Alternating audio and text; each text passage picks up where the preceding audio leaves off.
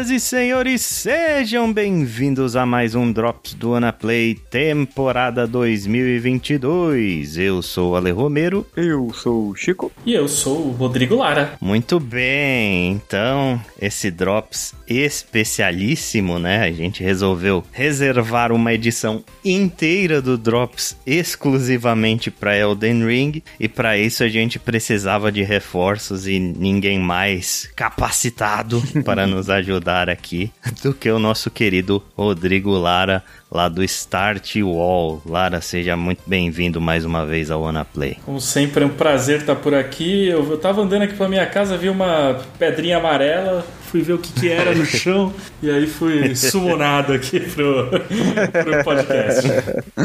Bela referência. Gente bota sinal de ajuda na porta do boss mesmo, sem dó.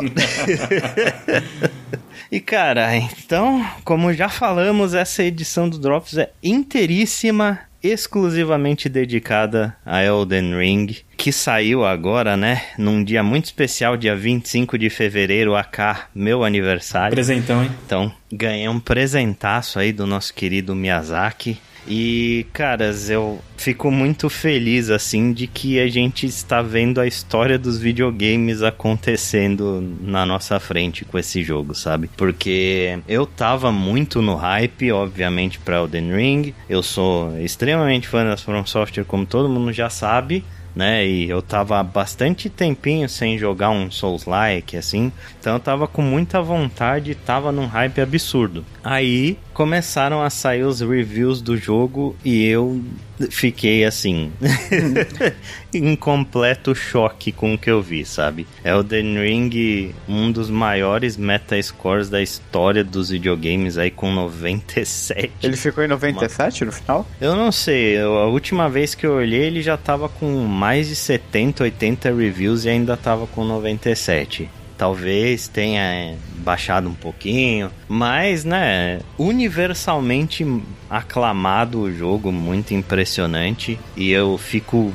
muito feliz de ver isso, cara. Essa semana também aqui da nossa gravação, é, Elden Ring faz três semanas aí de vida e a Bandai Namco divulgou que o jogo vendeu 12 milhões de cópias. Né, eles tinham uma previsão de que o jogo ia vender 4 milhões em um mês. Então, tipo, três vezes mais do que o, o esperado um absoluto sucesso e, na minha humilde opinião, um dos melhores jogos de todos os tempos lá. Olha, quando você falava aqui, eu fui dar uma, uma procurada aqui no score dele, né? Ele tá com 96 na versão de Play 5, né? E uhum. é uma nota altíssima, né? É uma nota. Uhum. Acho que assim, a gente tem que considerar sempre com algumas ressalvas a questão de nota, porque você não consegue colocar os jogos num saco homogêneo ali, né? Você não consegue colocar tudo no mesmo balaio, porque para algumas pessoas, por exemplo, sei lá, um FIFA é nota 10, né? Tipo, Sim. é estilo de jogar da pessoa. Tem gente que gosta de jogos específicos, tem gente que é, se sente um pouco intimidado pela dificuldade típica, né, de, dos jogos da From, apesar de eu achar o Elden Ring ser é, muito mais bondoso nesse aspecto, mas vamos falar disso mais para frente. E realmente, assim, eu peguei o jogo para fazer o review, também com hype nas alturas, adoro os jogos da From, adoro os Souls é, originais, vamos dizer assim. Eu considero a franquia Souls como a mais influente da década passada pela quantidade de jogos que pegaram elementos ou tentaram fazer quase cópias, né? A gente tem uma quantidade enorme. Até se para pensar, God of War tem coisas em, em, jogabilidade que são típicas do Souls, né? Se jogar os botões de ataque para os gatilhos, por exemplo, é uma delas, né? Você tem é, Souls 2D, você tem várias coisas que bebem da fonte, né? De Dark Souls, de Demon Souls, na verdade, né? Que, que, foi onde começou tudo isso. E a hora que eu peguei para fazer o review de Elden Ring, é, poucos jogos me prenderam dessa forma, né? De você começar um jogo e, e não necessariamente ficar preocupado em terminar, mas sim em explorar. Acho que essa é o grande mérito do Elden Ring é, é, justamente esse. Você tem um mundo é explorável, você tem um mundo enorme, né? Então, não raro, você vai chegar em, em em áreas que não são adequadas para o nível do seu personagem, mas ainda assim você vai querer continuar. Por outro lado, você pode ter avançado bastante e falar, puta, nunca fui para essa área que vou ver o que, que é. Daí você descobre que é uma área com inimigos mais fracos ali, feita para você explorar no, numa primeira parte do jogo. Então, eu acho um game muito amplo, muito diverso, né? E especialmente muito gostoso de jogar. Demais, Boa. cara. E assim, uma das coisas que você citou a respeito da acessibilidade do jogo, né? Eu fico muito feliz de ver finalmente os jogos da From Software deixando de ser tratados como jogos de nicho, porque 12 milhões de cópias não é coisa de um jogo de nicho, cara. assim, pelas comparações que o pessoal fez, é coisa de Call of Duty vender tanto assim num, num curto espaço de tempo desse, sabe? Acho que a From Software finalmente conseguiu atingir o, mainstream depois de ir flertando com isso durante muito tempo, né? Começou de fato sendo de nicho, e aí eu acho que pelo fato do Sekiro ter ganho o jogo do ano em, em 2019, o pessoal já começou a abrir os olhos um pouco mais para isso. Eu fico feliz demais das pessoas começarem a perder o medo dos jogos da From Software. Eu acho que essa fama, né, que os jogos da From adquiriram de ser impenetráveis e absurdamente difíceis, eles fizeram muito mais mal do que bem, porque na realidade sempre foi uma coisa que não é esse monstro que o pessoal pinta tanto assim, Sim. sabe? Eu acho engraçado o lance do Sekiro ele ter ganho o jogo do ano, porque dos jogos da From,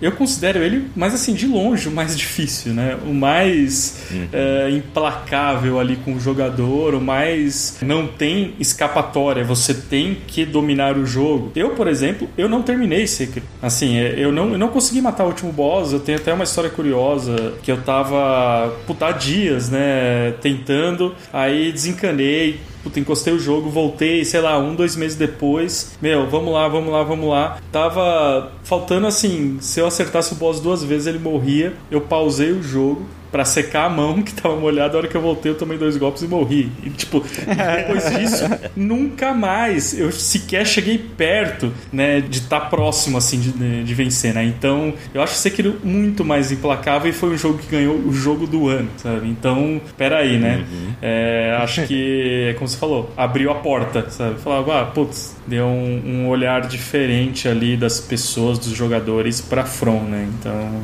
acho que foi bem esse rolê. Exato. E uma das pessoas que resolveu finalmente, né, dar uma chance para os jogos da From foi o Chico. Sim. E aí, cara, o que que te motivou e como tá sendo a sua experiência? Assim, a minha primeira experiência com jogos da Souls foi Demon Souls no PlayStation 3 ali. Eu não sabia que na época não tinha. Eu lembro, a gente morava junto até ali na época. Sim, sim. E... Eu lembro que foi uma coisa, né? Você comprou e nem sabia da fama do jogo ainda, né? É, eu nem sabia o que que era. Peguei o jogo e comprei, porra, que jogo legal, né? RPG. E eu cometi um erro naquela época que eu vou contar a minha experiência aqui de coisa, que foi bem parecida. Que eu fui pra um lado completamente oposto e caí logo de cara, assim, com um pouco tempo de jogo no Tower Knight, né? Que é aquele cavaleiro gigantesco com escudo de torre. E tipo, velho, daí depois de um tempo eu tentei jogar de novo e joguei pelo caminho certo, né? Na época, mas foi uma experiência. E aí desde então, lembro que pouquíssimas vezes eu encostei mão em jogos Souls, assim. Pô, eu não sou um cara muito habilidoso, né? Pra jogos. E nunca falar, ah, não vou nem tentar passar raiva, né? Cheguei a jogar um pouco do. O que da era vitoriana, esqueci o nome dele. Bloodborne? É, Bloodborne. O Bloodborne, né? Achei um jogo, tipo, eu acho muito legal toda a estética, toda a forma como ele conta a história, todo o lore, eu acho muito foda. E aí tava um hype, nota absurda. Falaram que o jogo era mais acessível. Eu falava, ah, vou dar uma chance, né? Fazia tempo que eu não jogava nada assim também. Aí peguei o jogo e adorei, né? Eu acho que assim, uma coisa que eu acho muito legal, né? esse ponto que, vocês falaram do você vai e tem a sua experiência e não é um jogo que te direciona, precisa zerar, precisa zerar, me lembrou muito as experiências que eu tive com Witcher e com Sky, que eu uhum. acho que eram uhum. coisas fantásticas assim, de tipo, você faz sua história no jogo. Existe aquele mundo, e aí um outro ponto, um mundo vivo pra caramba nesse jogo, em Elden Ring, e achei assim fantástico, você tá andando, seus sons dos animais, você olha, você vê uma ave numa pedra. Eu acho que esse tipo de coisa enriquece, assim, sabe? Te dá uma experiência de não estou sozinho aqui.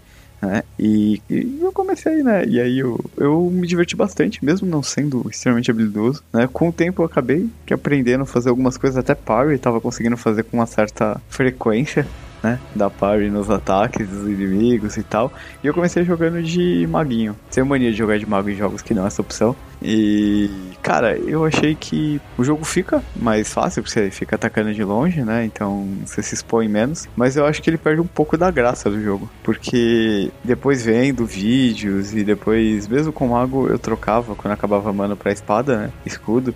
E eu via Sim. que era muito mais divertido aproveitar mais dessa mecânica de combate do jogo. Porque ela, é, uhum. ela é tão interessante e ela é tão divertida. Tanto que eu tava querendo refazer a build, começar do zero de novo. Eu achei que eu perdi um pouco, assim, sabe? Sei. Do jogo ali, de tudo que o jogo tem para oferecer. Uhum. E eu acho que é uma mecânica de combate tão bem construída e tão legal que eu acho que jogando só com as magias perde um pouco, né? Sim, sim. E assim, né, e só pra fechar, a minha experiência foi, eu comecei o jogo, fazia anos que eu não jogava, um, que eu tava no Souls, pô, o jogo de mundo aberto, eu falei, cara, jogo de mundo aberto, né? Eu saí da caverna, não caí no buraco, não fiz o tutorial, saí direto da caverna, falei, pô, legal, né? Se o jogo não me travou é porque não precisava, né? E fui, né? E saí. E aí, tipo, peguei a primeira bonfire, vou chamar de bonfire aqui, é, vocês me corrijam.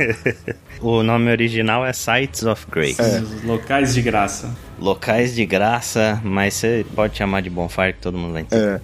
É. e aí, cara, eu peguei o primeiro e eu vi, ele explica, né? Falei com a menininha, ele explica que você tem que seguir, né? Que ele te dá o, né? o seu destino ali. Então você via a, os raiozinhos dourados mostrando, tipo, ah, tem que ir para aquelas ruínas ali. Eu falei, Dark Souls, esses jogos, normalmente eles são tão difíceis. Eu vou fazer o seguinte, eu vou pra direita porque eu dou um grind, eu vou, eu dou uma grindada antes de ir pro objetivo do jogo. E fui completamente pra direita. Logo de cara eu fui ali pro pântano, fui pros a penhascos, né? a pé, porque eu não peguei o cavalo, não peguei. não aprendi a fazer level up. E fui achando Sim. assim, falei, uma hora vai aparecer alguma coisa aqui que vai me explicar. Será que eu fiz alguma merda? E fui andando, fui andando, fui explorando, enfrentei os soldados, enfrentei aqueles zumbis que aparecem. Cheguei num boss que me matou absurdamente. Eu falei, bom, não deveria estar aqui ainda que é um cachorro rápido pra caramba. E cheguei numa caverna. Aí nessa caverna consegui, cara, naquele level base, assim, né? Eu só usando as magiazinhas. Matei, tipo, o boss pedindo ajuda. E aí a gente, quando a gente for falar de modo easy, esse negócio, eu, eu falo sobre isso, né? Consegui uhum. matar o boss nesse lugar e encontrei um lugar que vendia magia. Uma menina no fundo dessa caverna que vendia magia. Sei, e, sei onde é. E eu tava jogando magia eu falei, nossa, que sorte que eu dei, né? E daí eu já gastei todas as minhas runas ali e comprei mais magia. E aí fiquei, caramba, mas onde eu subo de nível pra aumentar a quantidade de magias que eu posso memorizar, né? E tal, né? E tal e tal. Aí eu falei, pô, peraí, né? Deixa eu voltar lá no começo. Aí eu voltei no começo. Aí eu fiz o tutorial depois de já ter jogado horas. Deu one shot no boss do tutorial, óbvio. não, porque não tinha, não tinha dado level up. Uhum. É. Aí eu fiz o tutorial e tal, aí falei, puta, deixa eu seguir o caminho aqui. Aí peguei e fui ali, aí comecei a jogar o jogo direito. Aí fui, enfrentei um monte de coisa. Mas, cara, eu tô me divertindo bastante. É um jogo assim que não esperava que fosse me divertir tanto. E, e das minhas experiências de Souls, eu achei ele bem mais acessível. É, até porque você consegue sair explorando as coisas, você consegue se divertindo, curtindo aquele mundo, né? E aí, tipo, coisas assim, você vai pegando, prestando atenção às coisas da lore e tal, né? É coisas, por exemplo, você presta atenção no tutorial e no início do jogo, né, ele fala, né, que as pessoas pessoas abençoadas, né, e tal, eram identificadas porque elas tinham uma aura dourada nos olhos, né?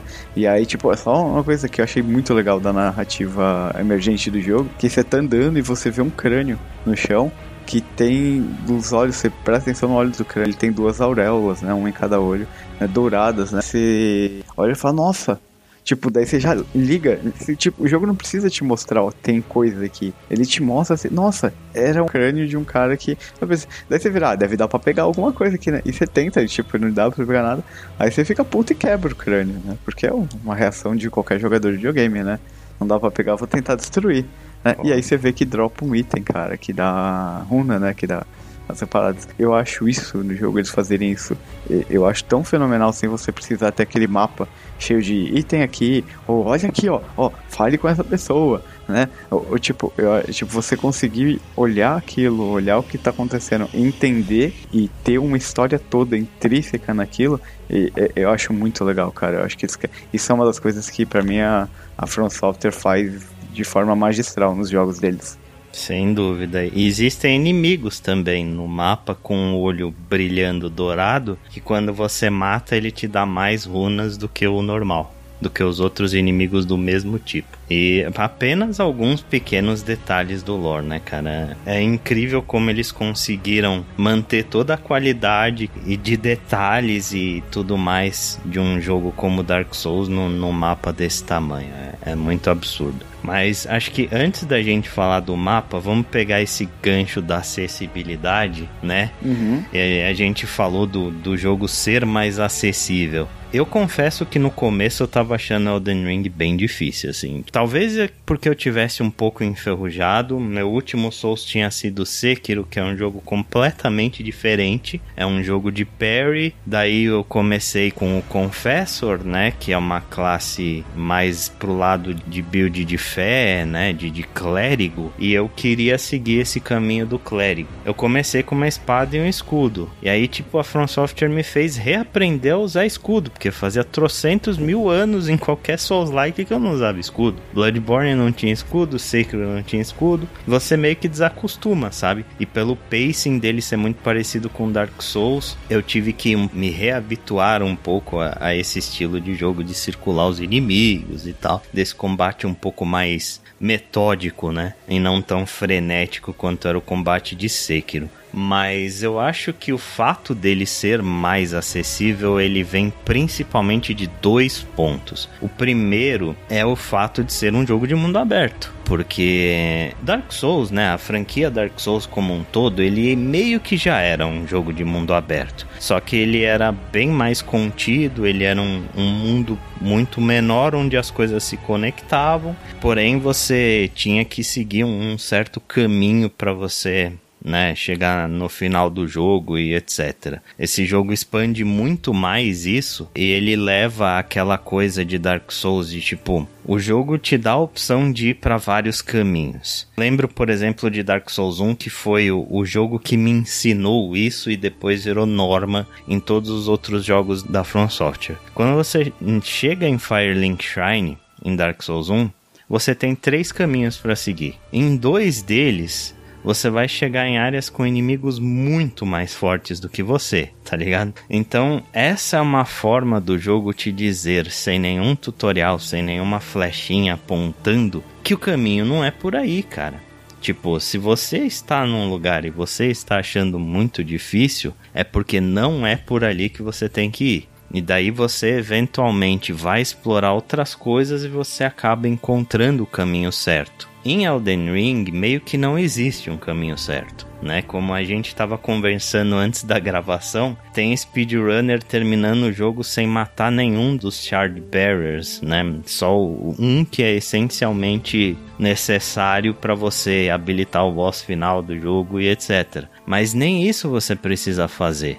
Tipo, o jogo te dá tanta liberdade, te dá tantos caminhos alternativos que você pode ir para vários lugares, farmar e depois ir pelo caminho que você teoricamente acha que é o correto. Acho que esse é um dos pontos principais da acessibilidade. E o segundo ponto da acessibilidade é meio que um que sempre existiu nos jogos da From Software, né? Que são os summons. A possibilidade de você invocar um outro jogador e fazer co-op numa área ou num boss vai te ajudar bastante, cara. Acho que muito se fala de modo easy etc. Dark Souls e Bloodborne etc nunca tiveram um modo easy Porém, eles nunca tiveram esse modo easy para você escolher na tela inicial do jogo. Mas dentro do jogo tem. E, é, e se chama co-op. Basta você invocar um outro jogador para te ajudar que o boss vai ficar muito mais simples de se resolver. Você não vai precisar passar horas nele, né? Caso você não queira. E além disso, eles adicionaram os Ashes Summons, que são tipo summons portáteis, por assim dizer. Onde você tem itens que você gasta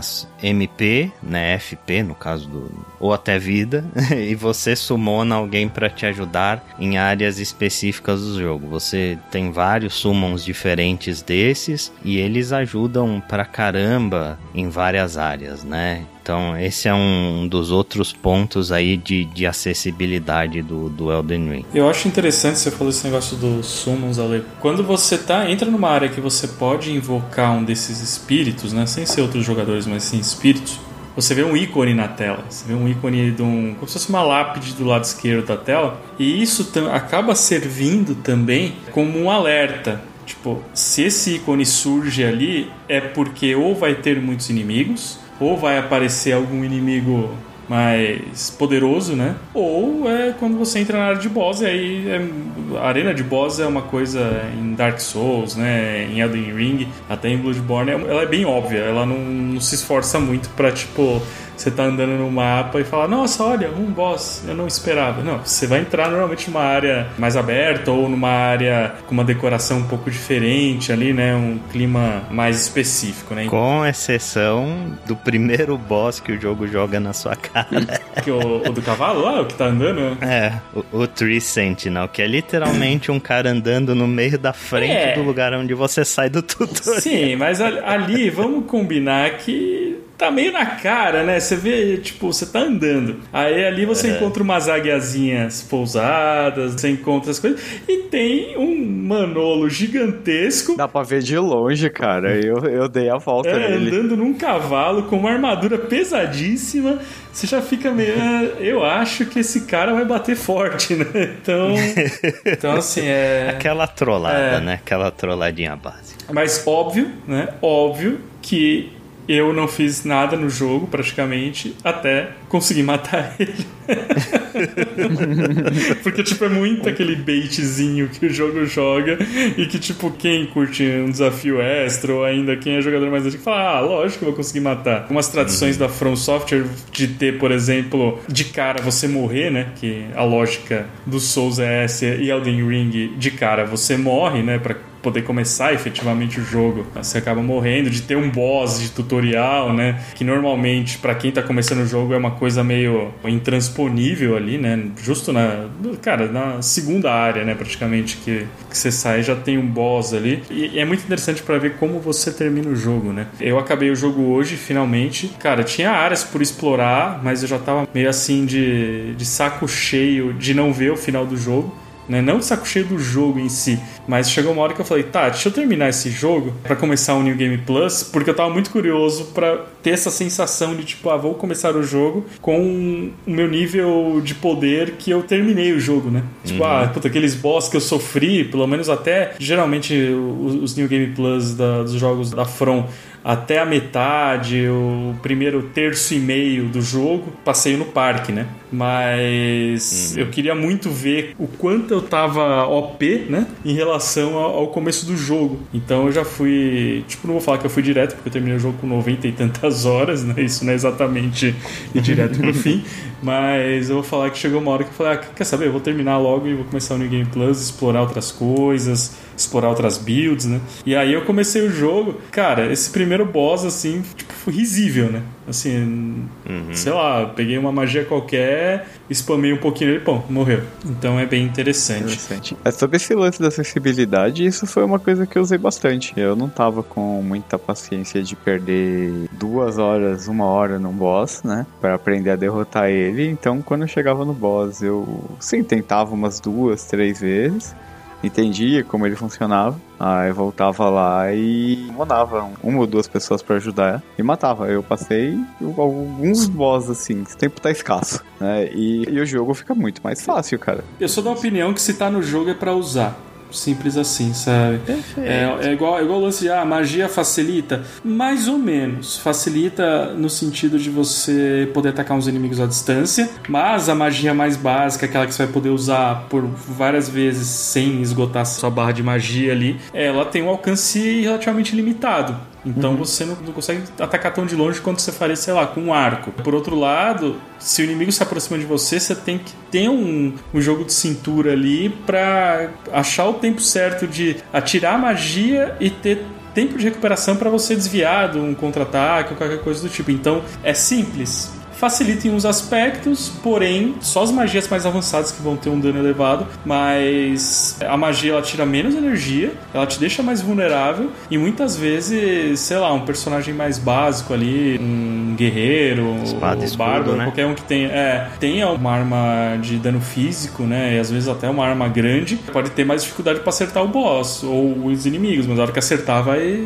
machucar. Então é um trade-off ali, né, uma troca que, que você troca o combate de perto, você tem facilidade em determinados pontos, em outros é, acaba sendo mais complicado. Eu acho que é um equilíbrio, né? Acho que no final das contas rola um equilíbrio. Uhum. Aí, acho que vai muito do estilo que o cara gosta de jogar, né? Porque de- o jogo ele te dá várias possibilidades. Você pode jogar esquivando, você pode jogar tentando fazer só parry, você pode tentar jogar, tipo, só correndo e soltando magia. É, Eu acho que isso é uma coisa legal do jogo também. Ele te dá vários caminhos ali, tipo, não caminhos de exploração, mas caminhos de como que eu quero jogar, como que eu gostei, né? E aí é legal experimentar vários, né, também. E a própria presença do torrent, né? O cavalo, ela ajuda muito, assim, porque nas áreas abertas, né, sem ser nas dungeons principais e até nas, nas menores, você consegue fazer tudo em cima do cavalo, você consegue atacar, né? Você só não consegue usar o escudo, você não consegue defender em cima do cavalo. Mas, por exemplo, você vai passar numa área que tá cheia de inimigos, cara, sobe no cavalo e vai embora. Você vai passar numa área que, sei lá, é, você pisa, dá envenenamento, pô, sobe no cavalo e o cavalo não vai se envenenar. Então, vambora. Então você tem essas variações, essas possibilidades que são bem interessantes e, e facilitam, não no sentido de tipo deixar fácil, ah, perdeu a graça do jogo, facilita o jogo, mas simplifica algumas coisas, né? Imagina você andar num mapa é, de Elden Ring o tempo inteiro a pé. Não, sem chance, cara. Se usando o cavalo, cara, já demorava pra chegar nos lugares, imagina andando a pé, né? Eu te garanto que demora, viu? É, você que fez o, você que fez a São Silvestre de Elden Ring. Fiz a sacra. né? Eu imagino, cara, eu imagino, mas é bem complicado você não contar com isso, né? Com essas ferramentas que o jogo dá. Uhum. E assim, o último ponto a respeito dessa questão do que o Chico falou dos summons e que ele usou bastante e que ele não tinha paciência, cara, assim, jogue da forma que você achar melhor. Sabe? Não é todo mundo que gosta de desafio, não é todo mundo que quer essa experiência de matar o boss no nível 1 e não sei o que.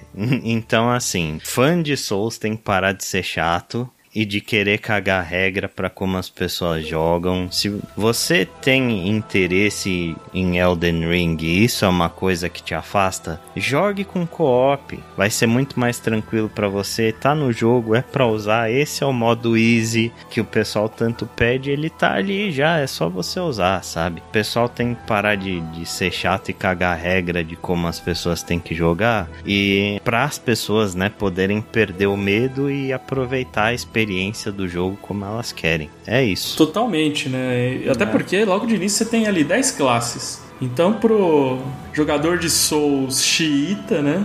Se você não escolher o, personagem que começa ali com uma sunguinha, não, você já tá trapaceando. Perfeito. Sempre tem, né? Sempre É, tem. se você quer usar magia, tá trapaceando. Se você usar o summon de espírito, você tá trapaceando. Se você, tipo, descobrir que um boss morre caindo num buraco e usar isso, não que eu tenha feito, tá trapaceando. Então, assim, os jogos da From muitas vezes tem umas armadilhazinhas ali de, tipo, ah, você entrou numa sala, tem um inimigo escondido e você vai levar um hit de graça. Sabe, o jogo ele não é um jogo que joga limpo o tempo inteiro. Então por que diabos o jogador tem que adotar essa postura de ah, eu vou jogar de uma forma 100% pura? Meu, ali você tá numa, numa quest com um objetivo muito claro e né, você tá num mundo que você pode fazer praticamente qualquer coisa para atingir esse objetivo. Então, aproveitar isso, tem que usar a favor. Com certeza.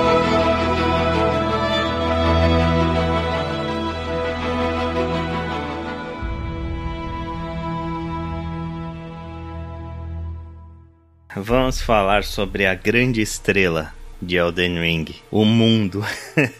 The Lands Between. E cara, assim, o Jim Sterling, ele lançou um vídeo uns dias ou uma semana ou duas semanas atrás, que eu acho que ele muito representa o meu sentimento em, em relação a esse jogo e a jogos de mundo aberto no geral sabe? O título do vídeo é Mundos Abertos Não São Bastante, né? E, e aí ele fala como que há bastante tempo já o fato de uma empresa anunciar um jogo de mundo aberto não traz absolutamente nenhum hype para ele mais. Porque jogos de mundo aberto há muito tempo eles seguem uma fórmula muito batida. É como se o jogo ser de mundo aberto ele necessariamente precisa pertencer a um gênero e tem que ticar todos aqueles boxes ali. Então, quando você vê um jogo de mundo aberto, você vai saber que existem 30 acampamentos de bandidos iguais para você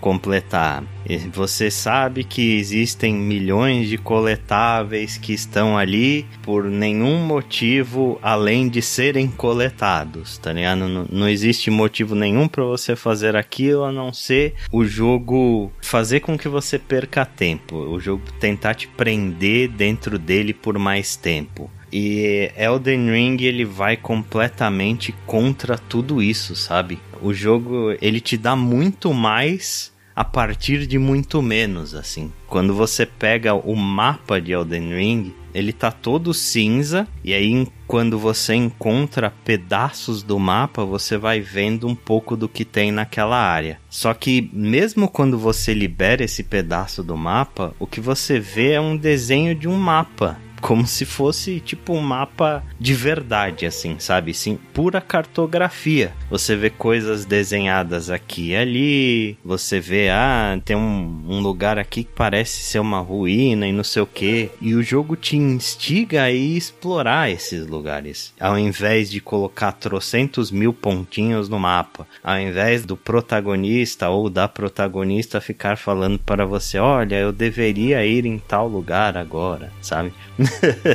então, tipo, ele não pega na sua mão em nenhum momento. É um jogo de mundo aberto que não faz parte do gênero de mundo aberto. Elden Ring me provou que mundo aberto é um mundo, tá ligado?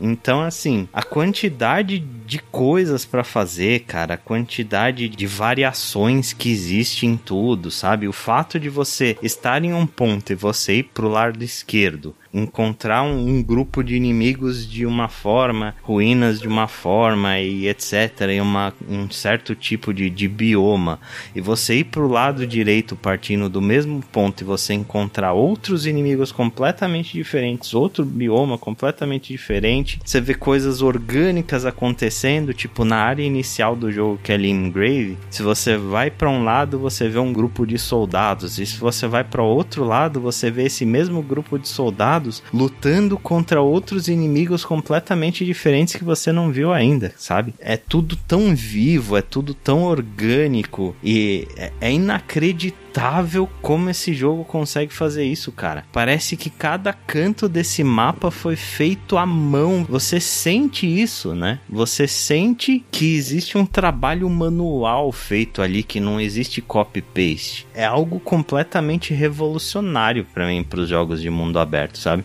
E vai ser muito difícil para mim voltar depois para um jogo de mundo aberto no padrão, né? gênero de mundo aberto, sabe? Por exemplo, eu queria depois de terminar Elden Ring e começar Horizon Forbidden West, que é um jogo que saiu agora, mas tipo, ele dá check em todas as caixinhas do gênero de mundo aberto. Vai ser muito difícil para mim. E, assim, sem qualquer crítica, né? Eu também devo seguir, aliás, esse plano, né? De agora que eu terminei Elden Ring, continuar jogando um pouco, mas num ritmo muito mais tranquilo, né? É, e não com aquela coisa de, ah, quero ver o final. É, apesar de ter vários finais, mas eu acho que não tenho saco para fazer cinco, seis finais, então provavelmente eu vejo no YouTube. mas eu ia começar o Horizon, vou começar o Horizon, porque para mim ele segue outro rolê, sabe? É um game mais. Como dizer? Mais que te carrega pela mão, tipo, é um desbunde visual, né? Coisa que Elden Ring é um desbunde visual pro lado direção de arte e menos pro lado técnico. É aquela coisa clássica da From Software.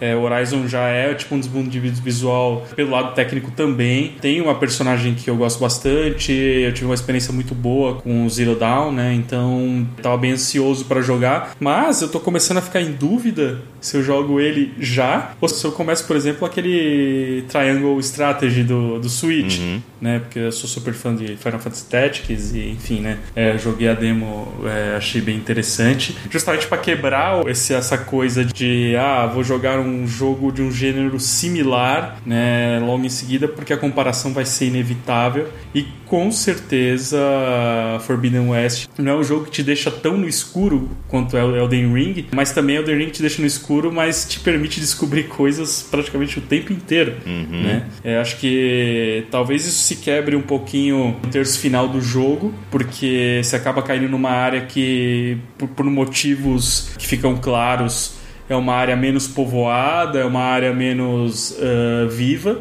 mas faz total sentido ela ser menos viva, então não é simplesmente, ah, os caras estavam desenvolvendo o jogo aqui e aqui ficaram com preguiça. É a mesma coisa que o jogo te jogar, sei lá, um jogo de mundo aberto real, você ir parar no deserto do Saara e esperar que lá tenha, tipo, uma movimentação de uma megalópole. Não, não vai ter, Sim. né?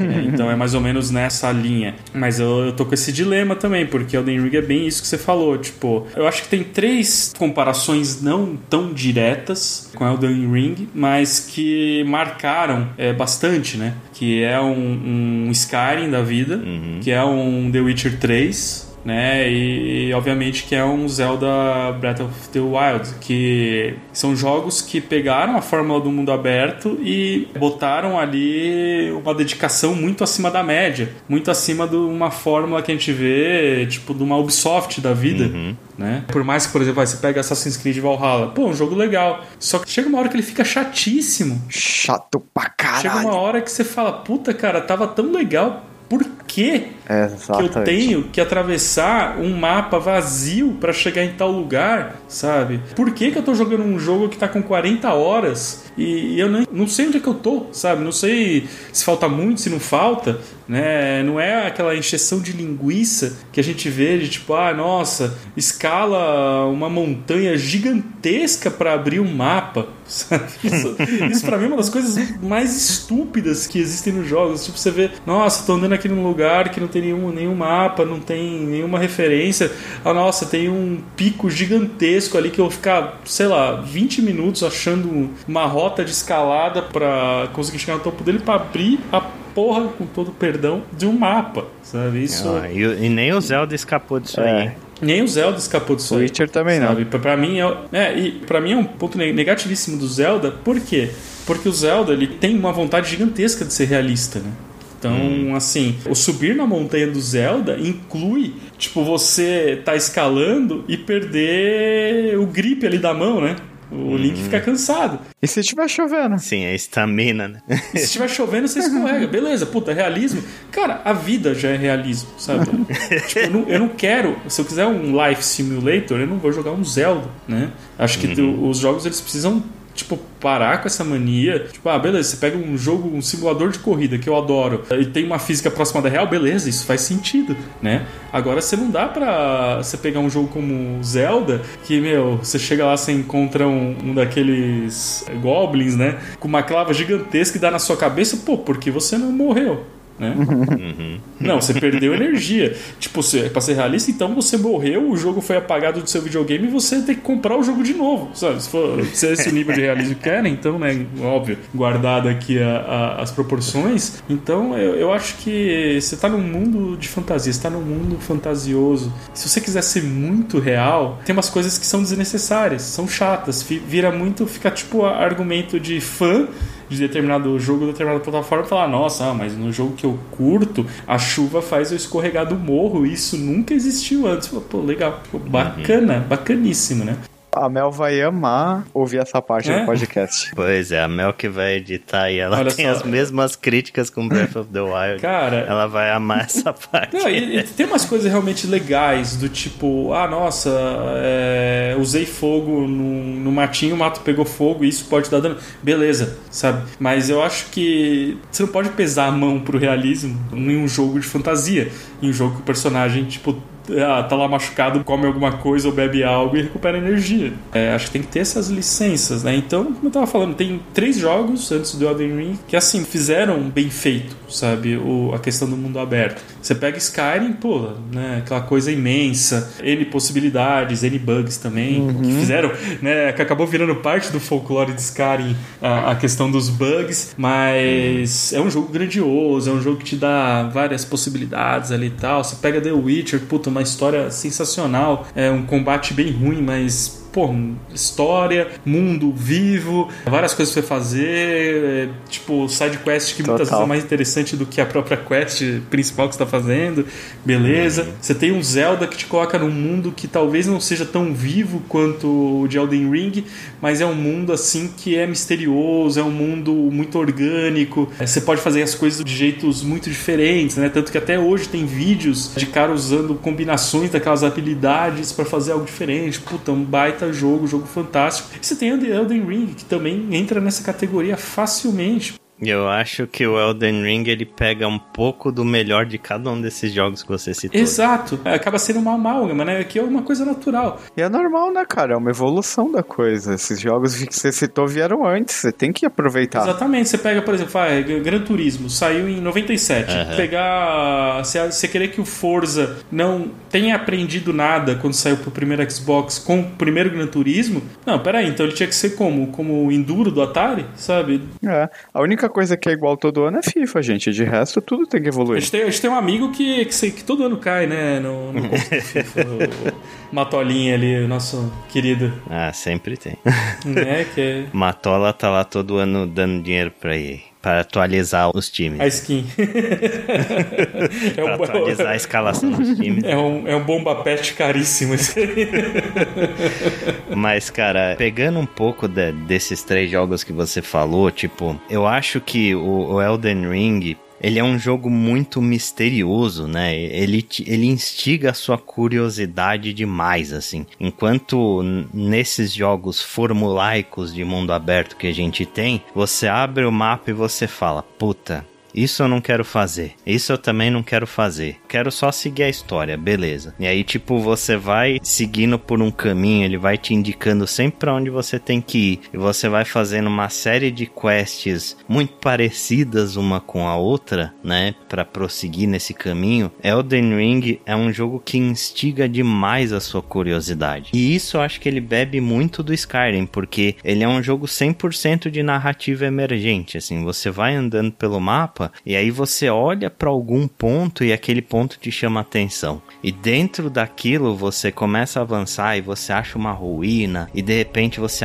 abre um baú que te teleporta para um outro ponto do mapa que você nem sabe onde você tá e tem uns inimigos difíceis pra caralho, não sei o que. Então, tipo, você cria a sua própria aventura, sabe? E é muito gostoso, é muito maravilhoso. E ao invés de ser aqueles jogos que você não vê a hora de terminar, é um jogo que eu não vejo a hora de voltar, sabe?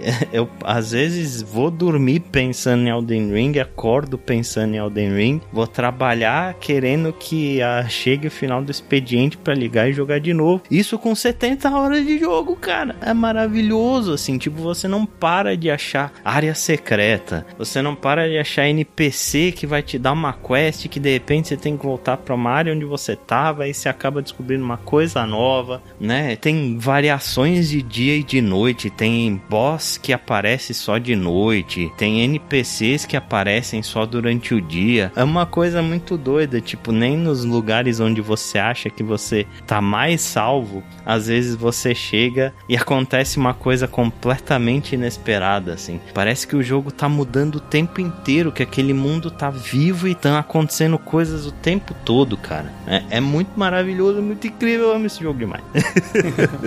Mas é bem, é bem isso que você falou. Eu tava falando, né? Pô, 90 horas. Em nenhum momento eu falei, puta, cansei, sabe? Em nenhum momento eu falei, puta, vou logo pro final porque eu cansei, né? Eu resolvi hoje ainda, né? É, falar, puta, deixa eu, deixa eu, chegar no final desse jogo. Foi por simplesmente curiosidade, sabe? Uhum. Foi simplesmente falar, ah, puta, vamos ver como é o final. E não é necessariamente, na verdade, eu acho que é zero spoiler. Você pode enfrentar o inimigo final, derrotar ele e você pode não terminar o jogo ali É, você né? escolhe quando você quer começar o New Game Plus, né? Exatamente. Igual os outros jogos da série também são assim. E, não, e mesmo assistir o final. Você uhum. acabar com o boss não significa que você vai assistir o final, né? Tem alguma opção, isso depende muito do final escolhido por você, mas tem alguma opção para fazer ali, alguma coisa interativa, que aí sim você dá o start no final, né? Por mais absurdo que seja essa frase, ali você dá o andamento no final. Então você pode simplesmente matar o boss final do jogo e voltar a fazer qualquer outra coisa.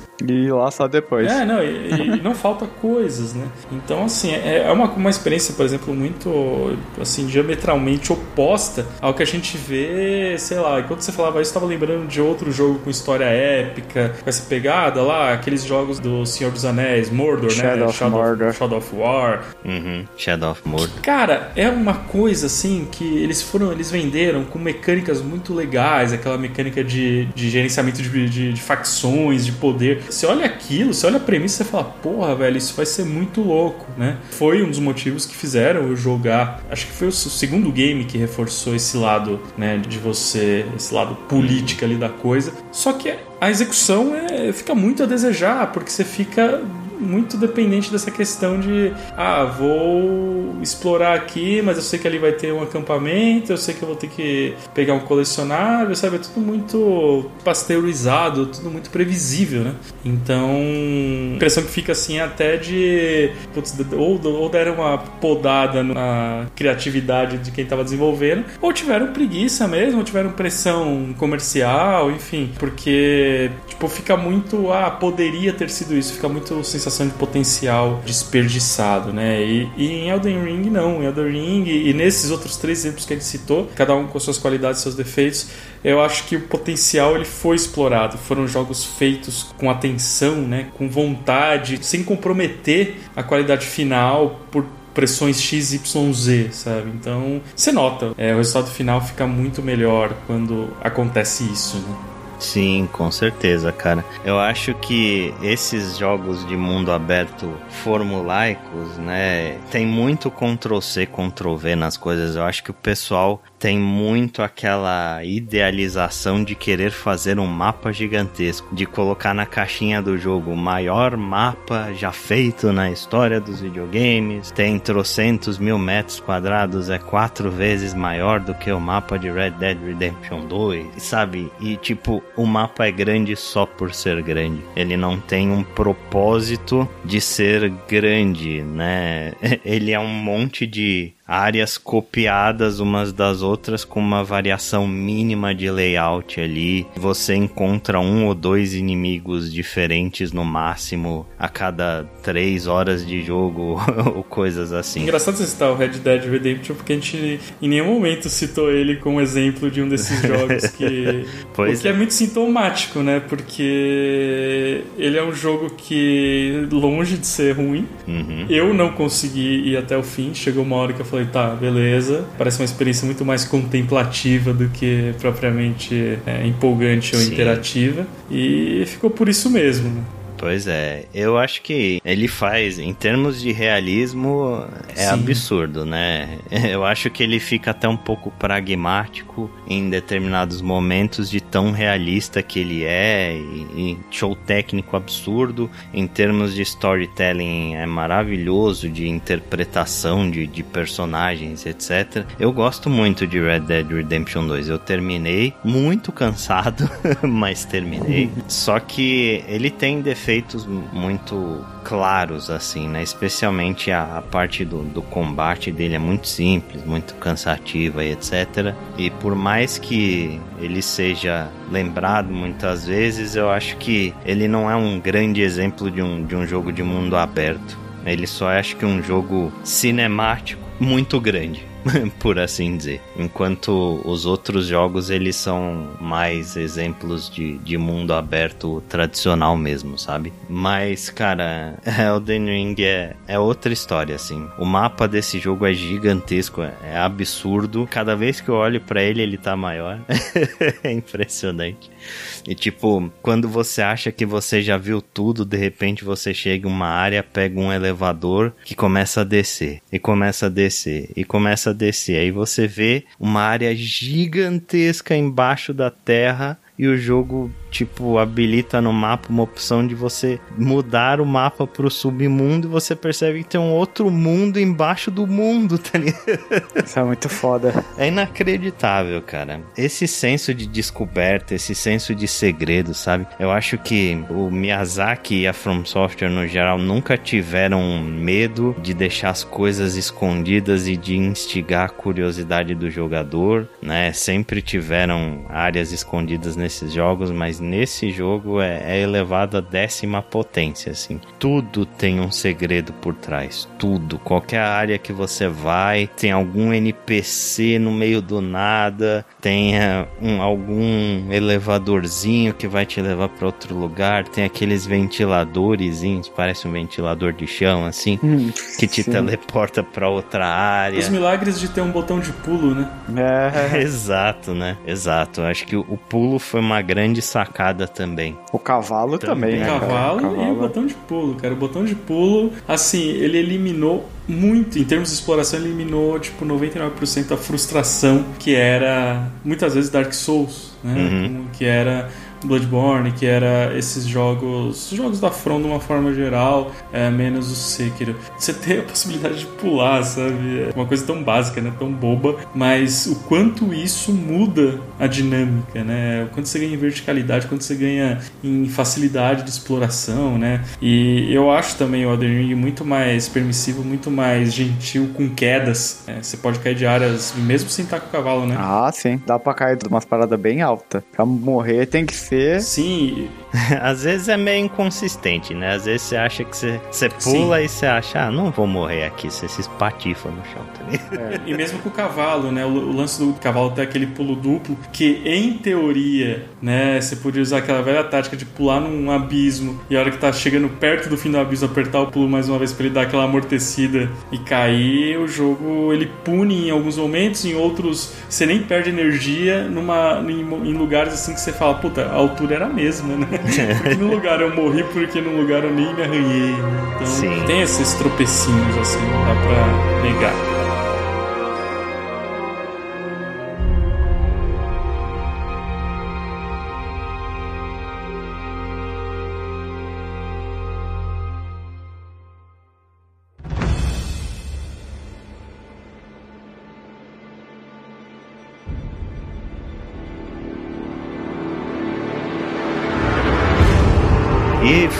Tropecinhos, acho que dá pra gente citar alguns problemas, né? Elden Ring ele não é safo de problemas, assim como acho que nenhum jogo é. E eu acho que o principal deles, como sempre, né? A From Software pecando na parte técnica, né, cara? Acho que é, esse sempre foi o grande calcanhar de Aquiles da empresa, né? Para os antigos da casa aí, para os jogadores veteranos de Souls, quem é que não lembra de Blight Town? Por exemplo. Meu Deus. eu vou, eu vou sair aqui do, do da gravação. Eu tô me sentindo meio mal. É. Deu até uma palpitação. Aqui. Deu uma palpitação, mas tipo, pra quem não sabe, Blight Town era uma área em Dark Souls 1 onde o jogo rodava tipo 15 frames por segundo. Na área inteira. Nossa. Mas aí que tá, né? Isso assim, na área inteira. Só que fala aí, como que era essa área, né? Não era um, um, o Parque do Ibirapuera ali. Exato. Era uma coisa tensa, né? Exato. É um puta de um pântano cheio de veneno e cheio de inimigos absurdos e tipo... A 15 frames. Quedas que você tem que fazer porque ela é vertical e você tem que ir pra baixo. e tipo, o jogo rodava 15 frames.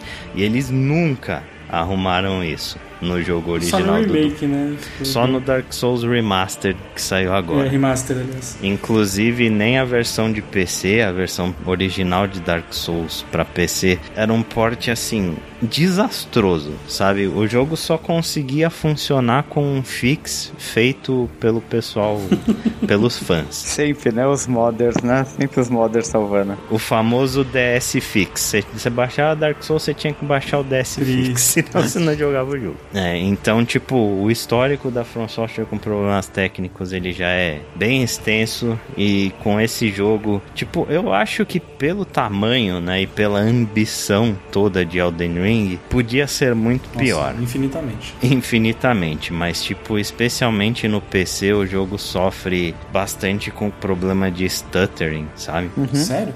Tem, é, sim, Sim. teve um, um vídeo da, da Eurogamer, do, do Digital Foundry, né? Eles dando uma analisada na versão do PC e tal, e tipo, toda vez que você entra em uma área que você nunca foi, ou você vê um inimigo que você nunca tinha visto antes, o jogo trava. Tá ligado? Ele- Ele dá uma travadinha leve, que às vezes pode ser de milésimo de segundos, às vezes pode durar tipo 2, 3 segundos. É, já aconteceu comigo algumas vezes. Mas isso acontece sempre, tá ligado? Não importa a placa de vídeo que você tenha, não importa o computador da NASA que você tenha, é algo que acontece sempre, assim. Tipo, eles lançaram um patch há pouco tempo atrás que deu uma certa estabilizada. Eu acho que o problema é porque ele deve carregar pacotes de conteúdo. Aí, tipo, quando você entra numa área nova, ele deve, tipo, desipar aquele pacote de conteúdo e provavelmente deve ser isso que causa esse tipo de problema. Tanto que no- na descrição do patch eles até falam que é, eles iam fazer pacotes menores de conteúdo para dar uma, uma amenizada nisso. Então, Entendi. tipo, é, a versão de PS5 ela é melhor né? Apesar de ser in- inferior em termos gráficos, obviamente. Mas, tipo, ela é mais estável, né? Só teve um problema no início, um pouquinho na versão que o jogo saiu com um save. Se a força acabasse, por exemplo, ou se você desligasse o seu videogame no meio do jogo, você tinha a chance de perder seu save. Ah, mas é, não é uma coisa muito comum, né? é, então. Ainda, bem, ainda bem que o jogo não foi lançado em março no Brasil, né? É. Que é uma época que não chove, Não chove. né? mas- Que é uma época que não cai a energia, porque a gente tem uma das melhores redes elétricas do mundo. É, mas esse felizmente eles já arrumaram. Acho que no PS5 o, o único problema mesmo é que o jogo, acho que nenhuma plataforma na realidade ele roda 60 frames 100% do tempo, sabe? Ele tem quedas de frame rate, na- não importa a plataforma que você jogue. Inclusive tinha uma galera baixando a versão do PS4 no PS5 e rodando com upscaling porque aí sim você conseguia 100, 60 frames constantes, sabe? Ah, eu devia ter feito isso. Olha, Eu joguei, eu joguei de, P- eu, a que eu jogo é de PS5, né? Uhum. E assim, é um jogo que não tem loading, né? Não usa aquele artifício, por exemplo, do God of War, que você passa entre uma área e outra, você passa ali por um lugar apertado e tal, tem aquela animação enquanto o jogo tá carregando. Uhum. Então, o Elden Ring é um jogo completamente sem ter opções de loading, a não ser se você faz o fast travel, né? Ou se você entra em alguma área muito específica é, que tem um corte, sabe? São raras as vezes que aconteceu isso. É. Por exemplo, vai, quando você está explorando uma dessas dungeons opcionais, você mata o boss, geralmente tem um pontinho para você retornar pro início, né? Então ali você tem uma tela de loading mesmo e tal. Mas de forma geral é um jogo sem load, né? Problemas que eu encontrei. O frame rate, é, ele, ele não chega a caracterizar um slowdown, vai. Não é uma coisa que, por exemplo, vai, tô enfrentando inimigo, o inimigo deu determinado movimento, é, o jogo deu aquela engasgada a ponto de eu ser atingido e estragar minha experiência, sabe? Sim. Isso não rola, mas é perceptível queda de alguns frames é, em, de- em determinados cenários, em determinados momentos. Por exemplo, vai, se eu tô em algum lugar mais fechado e faço um fast travel, por exemplo, para Lingrave, a área inicial do jogo, que é um campo super aberto, né, que é uma região com uma distância de, de visualização alta, né? É, o jogo muitas vezes ele demora para renderizar o cenário. Hum, Então fica aquele aspecto meio esquisito. Mas, assim, de cara foram, são as coisas que eu notei. E aquela coisa chata de você ter que escolher entre qualidade e, e frame, sabe? Acho que é uma coisa que, Perfeito. pra mim, é um dos grandes pontos decepcionantes da atual geração, né? Nem falo de, de Elden Ring, porque isso é uma, uma coisa que a gente vê, vê no, no Elden Ring. Provavelmente, eu não liguei ainda o Horizon Forbidden West, mas eu acho bem provável que tenha essa seleção. Tem, Então, tem tô- sim. Tô falando aqui meio que no escuro. tem, tem. Pode ficar tranquilo. Tranquilo que tem. é, Gran Turismo 7 tem. Gran Turismo 7 tem e tem de uma forma até meio bizarra, porque você pode ativar o Ray Tracing para momentos de replay de corridas e para showroom de carros, ou ainda é, aquele modo de foto. Então, assim, é uma coisa que, que eu esperava, talvez até um, uma esperança ali meio inocente, né? Que isso ficasse para trás, né? Que a gente pudesse jogar um jogo que tenha os recursos visuais da atual geração sem comprometer. É, a gente não está falando de um jogo rodando a 240 frames, né? A gente uhum. tá falando de um uhum. jogo rodando a 60, né? Então, eu acho que o 4K 60 com Ray Tracing, que era a grande promessa da atual geração e não, não veio, né? E eu acho difícil vir, né? Pelo menos nesses até que os videogames atuais passem por aquela atualização de meia vida. Teve um Pro, né? É, eu acho bem pouco provável, é o que mais incomoda. Mas uma coisa que você falou é muito verdade, esse Stop Light Town, Light Town me dá arrepios até hoje. Mas tem umas coisinhas, né? A From ali, ela sofre, por exemplo, com questão de colisões. Quem nunca jogou um Souls da vida e foi atingido pela espada de um inimigo que estava do outro lado da parede.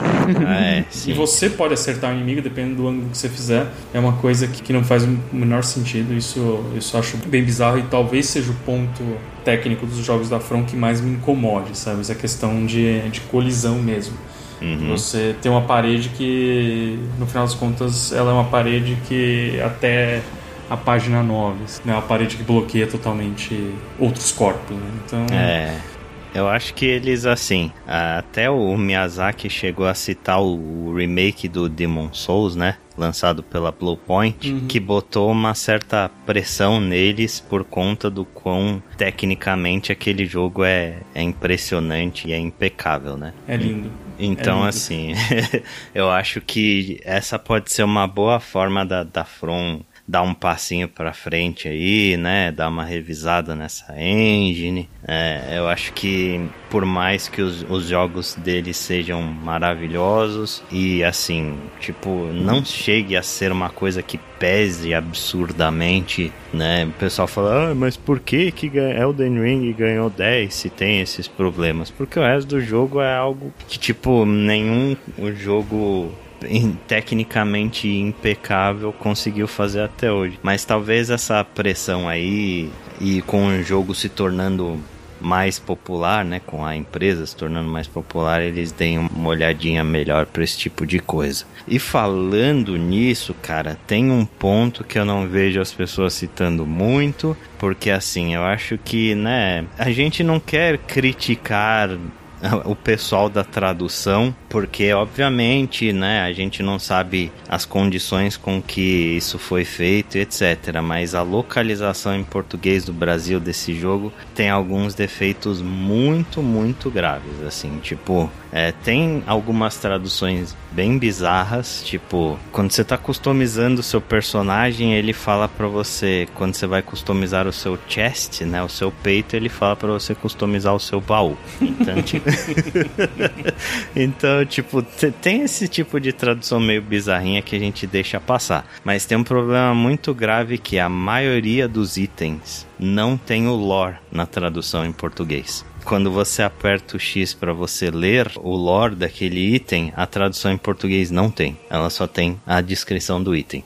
Isso inclusive foi apontado em fóruns gringos, tipo Reset Era e etc, né? E é bem complicado. Tipo, se você se importa com o lore do jogo e você quer ler descrição de item, eu recomendo que você não jogue em português. Olha, eu não sabia disso. Eu é. também não sabia disso. Eu tô me sentindo traído.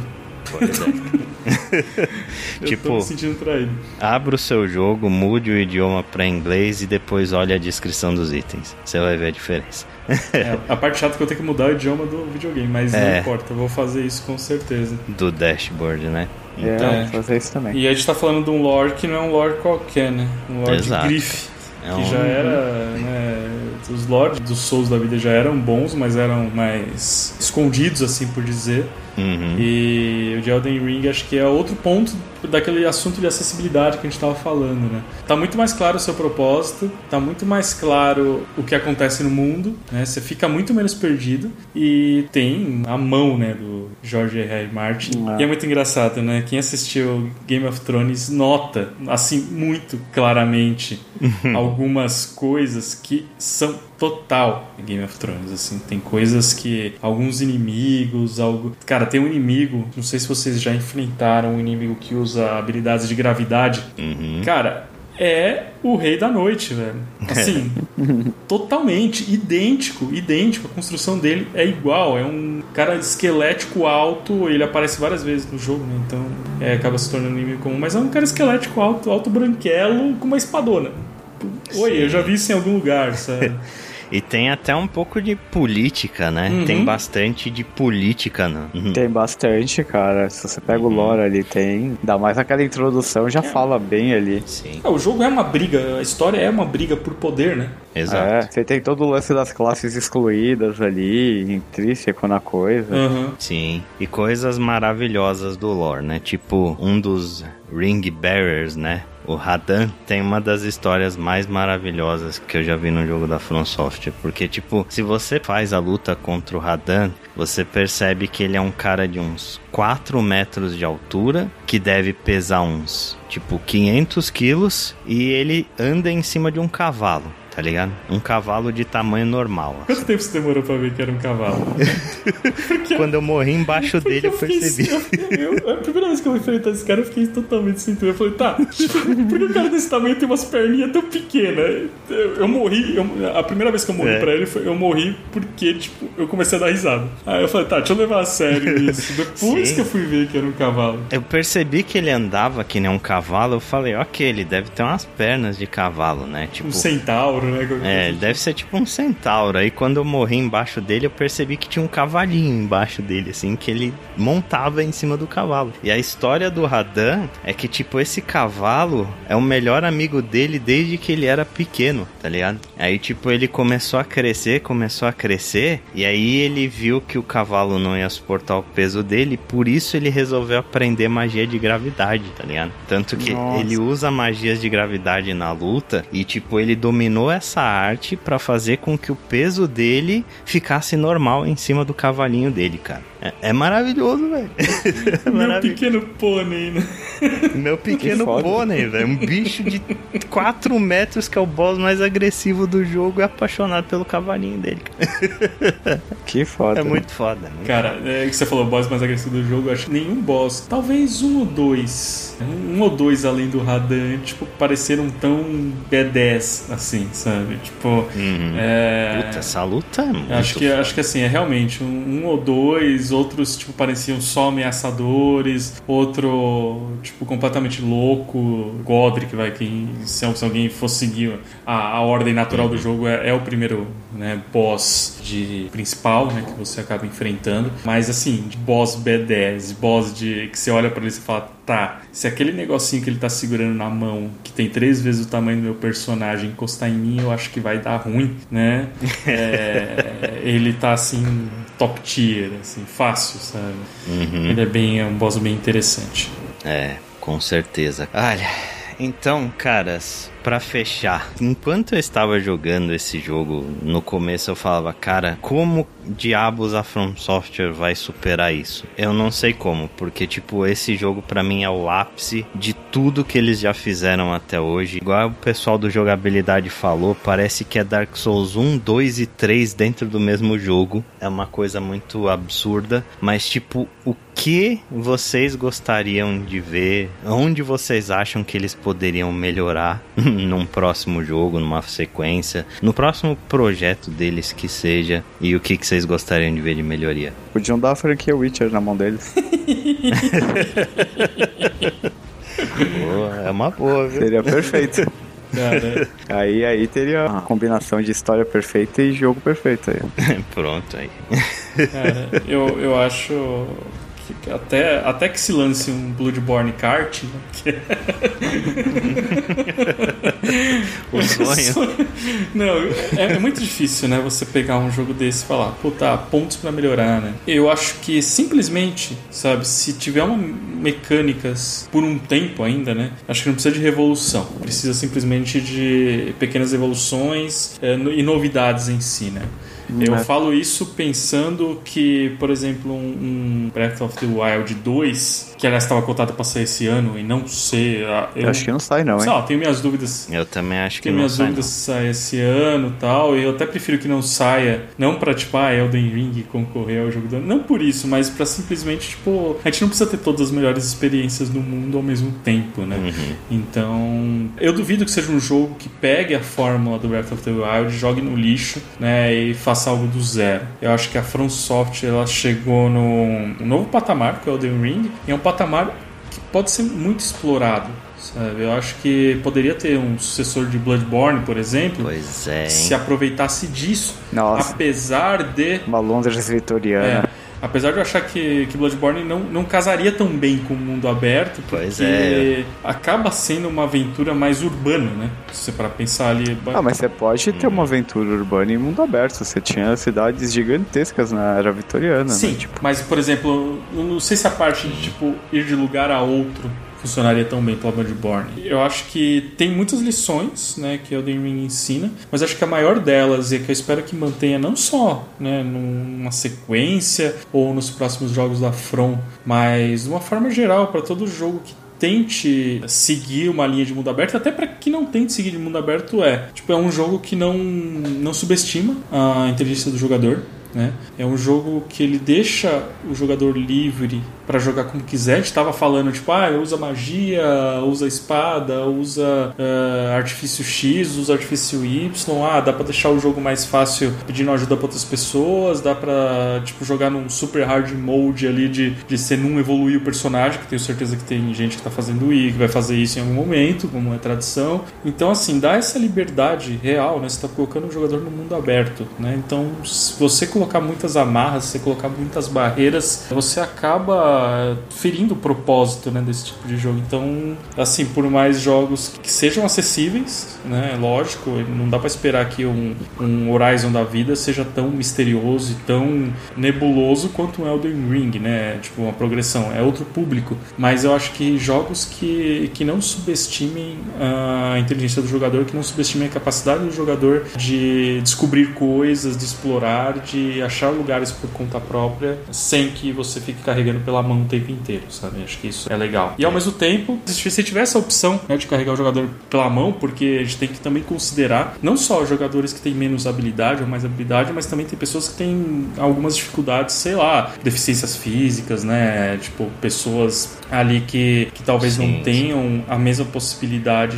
de jogar como uma, uma pessoa perfeitamente saudável, né? Então, eu acho que tem que ter é, esse tipo de acessibilidade, mas também essas pessoas não, não podem tipo, perder a possibilidade de descobrir coisas por conta própria, né? Então é um meio termo ali que seria legal fazer. 100%. Show. Eu concordo. Eu acho que essa parte da acessibilidade ela tem que existir com certeza, mas ela tem que ser feita em conjunto com esses usuários, sabe? Uhum. Ela tem que ser feita junto com o pessoal de fato que tem alguma deficiência, para que essas pessoas indiquem para From como elas conseguem experienciar o que eles querem passar, né? O que a From Software quer passar da melhor forma. É, senão vira essas empresas que fazem, sei lá, vamos criar um comitê antirracista só com pessoas brancas. Né? Não faz sentido algum. Não. Exato, exato. com certeza. Mythic Quest tem coisas assim. Uhum. É, e assim, eu também acho muito difícil, sabe, dizer o que a From Software pode melhorar depois desse jogo. Até me assusta um pouco assim, porque sinceramente me pegou de surpresa tudo que que Elden Ring é. Eu esperava sim um bom jogo, mas eu não esperava que eles iam acertar tão absurdamente assim na mosca na fórmula de mundo aberto logo de cara, sabe? Logo na, na primeira iteração que eles fizeram. Acho que tem alguns sisteminhas, tipo o sistema de crafting no, no Elden Ring eu acho um pouco inútil, sabe? Desculpa discordar de você, mas eu acho que. Não, tem, tem coisas ali que em determinadas partes do jogo. Ó, me ajudou já. Em hein? determinadas partes do jogo você vai ter que fazer. Me ajudou. Senão me ajudou. simplesmente você não avança. É. Mas poderia ser melhor, sem dúvida. Então, é, eu acho que esse tipo de coisa dá pra dar uma melhoradinha, parte técnica que a gente já falou e etc. Mas assim, eu acho que o próximo passo deles é com certeza fazer um, um novo jogo desse estilo com um set piece diferente, Sim. sabe? Talvez não Bloodborne 2, mas se for também, meu Deus do céu, So- socorro, sabe o que, que poderia haver. Mas acho que eles devem explorar um pouco mais isso de outro tipo de set piece, assim. Mal posso esperar pra ver. Dark Souls 1, se você for lá na seção do Sobre Nós, do site do Anaplay e ver quais são os meus jogos favoritos de todos os tempos, você vai ver Dark Souls 1 em primeiro lugar. E assim, Caramba. tipo, Elden Ring é um forte concorrente a tomar esse primeiro lugar de Dark Souls pra mim, porque ele é um Dark Souls infinito. tipo, ele acerta em tudo que, que Dark Souls acertou numa escala gigantesca, é uma quantidade de diversão sem limite, assim. Eu me vejo jogando esse jogo durante meses a fio, né? Eu provavelmente vou terminar, mas eu quero explorar outras áreas, eu quero explorar outras builds. Eu terminei Dark Souls 3 sete vezes. então, tipo, se eu terminei Dark Souls 3 sete vezes, você pode crer que eu vou jogar Elden Ring mais de uma pra ver outros finais e outras coisas. Pra tirar um pouco esse peso de escolher o melhor jogo que eu já joguei, eu geralmente separo entre jogos clássicos e jogos pós-HD, vamos dizer assim. Porque senão a briga É. fica até injusta pra alguns lados. Show, show, assim, show. Mas é realmente uma experiência bem única, né? É isso. Tá lá, né? Tá lá em cima. é, é isso então, senhores. Sim, senhor. Perfeito, então. Então, Lara, muitíssimo obrigado novamente pela sua participação. E se as pessoas quiserem encontrar seu trabalho, onde elas te acham? Primeiramente, eu que agradeço o convite, sempre um prazer estar aqui com vocês. Vocês podem achar meus textos lá no Start, né? start.ol.com.br. Também escrevo sobre tecnologia também no UOL, no Tilt, tilt.ol.com.br e no Twitter. Quem quiser me, me seguir por lá é arroba o Rodrigo Lara, tudo junto.